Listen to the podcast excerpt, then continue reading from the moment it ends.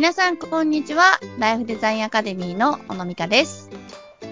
こんにちは。インタビュアーの高須幸子です。小野さん、今回もよろしくお願いします。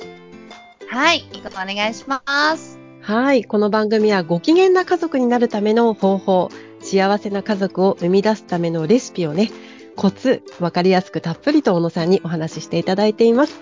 さあ小野さん、今日はどういうお話になりますか？はい、今日はですね、あの、はい、もうね、年度が、新しい年度が始まるようなタイミングというかね、うん、ね、そういうね、時期でいらっしゃると思うんですけど、はい、あのー、結構ね、今、リアルな研修講演とかが戻ってきてまして、はい。で、あのー、いろんなね、やっぱりこう、地方に行って、独身の方向けに、こう、お話をする機会っていうのが、うん、まあ、戻ってきたなっていう感覚があるんですね。そうですね。ちょっと対面のね、イベントも多くなってきましたよね。そうなんです、そうなんです。はい。はい、で、あの、その、私が結構独身者の方とリアルで、こう、対面をして、講演とかをしているときに、あの、よく聞かれることがありまして。はい。で、それがですね、結婚ってコスパ悪くないですかっていう言われ方をですね。結婚についてもね、うん、コスパっていう考え方なんですね。なんか、うん、あんまりこう、私にはない感覚というか、うん、あの、高須さんコスパ考えて結婚されたことあります？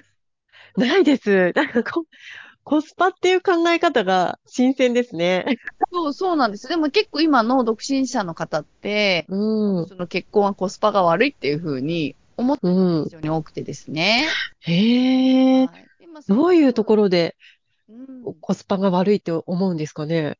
なんかこう、深く聞いていくと、面白いじゃないですか。うん、なんでそういう考え方になるんだろうと思って、結構聞いてると、ね、自分が一生懸命働いてきた、こう、お金を、うん、なんていうかな、こう、自分のためではなく家族のために使うっていう、なんか、うん、使えるものがなく、減ってしまうっていうところが結構打って、はい。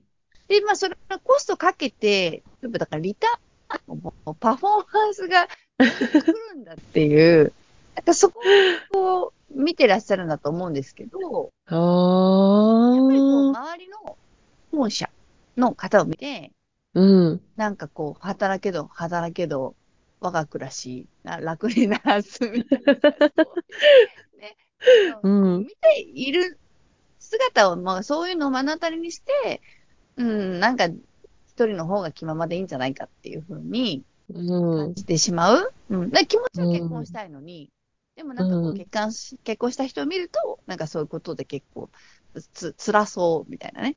みんなこうお金がお金がって言ってみたいなところが、なんかこう、こういう言葉を生み出したりするのかなって。うんうん、まあ、既婚者の立場からすると、まあ自分だけの時間とか、自分だけのお金っていうのは確かに、ね、自分だけに使えるものではなくなるっていうのは事実ですよね。うんうんうん、ただそれをね、どう捉えるかっていうところだと思うんですけど。なんかこう、コスパという、うん、まあそういう、こう、くくりで言えば、多分非常にコスパは悪い行動なんだと思うんですよね、結婚。はい。ただこう、なんて言うんだろうな、その、それをコストと捉えるかどうかっていうのもまず一つ。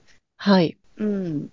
なんかこう一人で生きていく。まあ、こういう話をね、言われた時に言うのは、例えば、はい、えっと、今自分が一人暮らしをしているお家と、ね、はい、まあ、彼氏、彼女、パートナーが一人暮らしをしているお家、はい、あの、うん、それぞれ家賃がかかって、光熱費がかかって、うん、ね、うん、あの、お金が出てるわけじゃない。はい。うん、一緒に暮らしたら、ひょっとしたらそれが、あの、半分にはならないとしても、ね、うん、あの、ちょっと減るかもしれないよねと。そこそこ大きなお家に、はい、ね、誰で払えば済めて、うん。うん。で、光熱費も、なんかこう、二人で使えば基本料金とかも一個でしょみたいな。そういう意味では、うん、あの、コスパが良くもできるし、うん。うん。でも、なんか自分がどういうところにお金を使いたい、時間を使いたいと思っているのか、うん。で、それをまあ、パートナーになる方とどれだけね、話し合いができているのかによって、うん。うん、そこにパフォーマンスが出るかどうかっていうのは変わってくるんじゃないかなと思うんですけど、うん。何にせよ自分が思ったように、時間もお金も、あの、そのまま使うっていうのは結婚したら無理ですよね、と。そうですね。うん、うん。でもそれを自分が使いたいものに使うために、やっぱりこう、やりくりをしたりとか、パートナーと協力をしたりとか、話し合ったりとうか、ん。そういうなんかはプロい。セスが結構、あの、楽しいのが結婚生活なのかなっていうふうに、うん、まあ、お伝えはしてるんですよね。そうですね。確かにそういうプロセスを踏んでいく段階で、二人の絆っていうか、こうね、思いが一致する部分もきっと出てきますよね。そうそうそうなんです。だから、なんか自分がどんなことにお金をうん。使いたい、時間を使いたい。で、例えばそのお金と時間を使いたいということは、自分が大事うにしているん。ことなんですよね。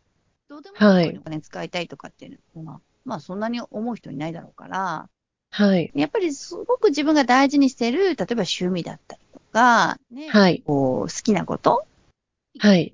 使いたいと思っていて、それが、なんか、それを減らしてまで誰かのために、ね、あの、うん。それを、その分を回すっていうのが、まあ今のは自い。分にとってはちょっと苦しいとか辛いとか嫌だとか、うん。そういうところが、まあこのコスパがいい悪いみたいな考え方になっていたりするのかなと思っていて。ううん。ん。前に配信した内容で、あの、うんうん。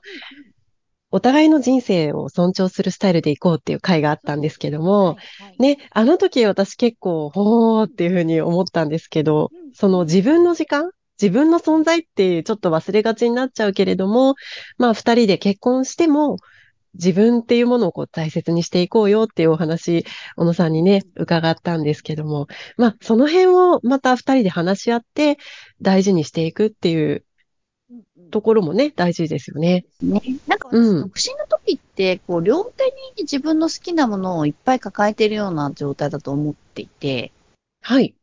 で、結婚する時って、その、両手にいっぱい持ってるものの半分を手放うしん。て、お互いがですうん。よ。そうするとは片手い。分空くじゃないですか。はい。で、その手で手をつなぐみたいなイメージを持ってくださいって話おなんー、ですね。素敵。うん、でもすごくわかりやすいわかし、り素やすいで敵すでよすね。だね。から、わ両かりやすい手で抱す。えてて、うおん。互い話したくないから、いや、あんたがう両ん。手離したらええのよとか言って言うのをやり合ってみたいな。そうそれってなんかちょっとどうなのって、やっぱりこうね、そういう風景を思い浮かべると、うん。とはなりたくないって ちょっと思うかもうしん。れないですよね。そうですね。なので、なんか今やってる好きなこととかを続けてもいいし、もうちろん。んね、あうの、ん。それを自分が、あの、好きで続けたいと思うことはやったりと思うんですけうん。ど、なんかうん。半分になってもいいなって思える相う手ん。と出会えたらすごく幸せだし、うん。ね、こんな人のために半分も手放したくないわ、みたいな人とは結婚しない方がいいと思うんですよ。そうですね。そうなりますよね。うんうん。うん。う逆に全部なくなってもいいっていうのは、それはまたそれでちょっと、ん。ね、後々きつくなってくるかもしれないのそうでで、すね。う結婚しん、てからね、ちょっとそう、や辛っくぱなっりてくるかもしこれなう、い。やっとけばよかったとか、うね、結ん。婚さえしなければみたいな感じでね、思ってしまううとん。すごく悲しいことだからはい。、うん、なんか半分こずつ、うみん。たいな風うにん。お互いが思えると、だからお金が半分になったら、うん。本当に自分の好きなことができなくなっちゃうのかとか、うん。時間が半分になったら、今のね、やってることが保てないのかっていうと、う実はん。全然そんなことがなかったりするっていう。うん。そうですね。が、そのやりくりしていくプロセスをね、二人で楽しんでね、いけばいいですよね。そう、なんかそれはもう、う一ん。人で生きていくと、誰かと生きていくって、やっぱりこう、全然、なんかスタイルが変わってくることなので、はい。うん。まあやったことないから、どうなっちゃうんだろうって不安もあるし、はい。ね、やっぱり周りを見ていると、そういう意味で、あの、時間だったりお金だったりぶの部分でう不安ん。をね、持っていらっしゃる既婚者のう方をん。目の当たりにすると、うなんかん。やっぱり一人の方が気楽でいいんじゃないかっていうふうにね、思っちゃうこともあると思うんですけど、はい。うん。でもなんか一回ぐらいはね、あの、こう一回ぐらいはって一応言い方もあれですけど、だ誰かと生きるっていうのも、あの、やってうみん。ていただけるとね、本う当ん。の意味で、あの、コスパという言葉ではちょっと割り切れないようなうん。ものが得られたりとか、いうふうにそういたでだすけるんじゃないね。かと。うん。うん。ね。こう、空いた片手で手をつないだら、うん。もう片方で持ってるものがもっと二人で大きくできるかもしれないですよね。そうですよ。なんかうん。抱え込む範囲が広がるっていうんですかね。うんうん。うん。うん、ねえ、ちょっとこう抱える力も強くなって、二人になる。ね。はうい。ん。ああ、でも、とても素敵なお話で。なので、あの、コスパという言葉釣りだけで言うと多分うん。悪いんだと思うんですけど、そううん。いう言葉ではこう捉えられないたくさんのものが得られるのが結婚生活かなというところでうしょうん。かね。そうですね。わかりました。ちょっとね、そのあたり、少し発想を転換して考えてみるのもいいですね。わかりました。今回は結婚のコスパ、ぶっちゃけどうなんだろうっていうお話でした。小野さんのお話、もっと聞いてみたいという方、メルマガ登録できます。このポッドキャストの説明欄に、えーご案内掲載されていますので、ぜひご登録をお願いします。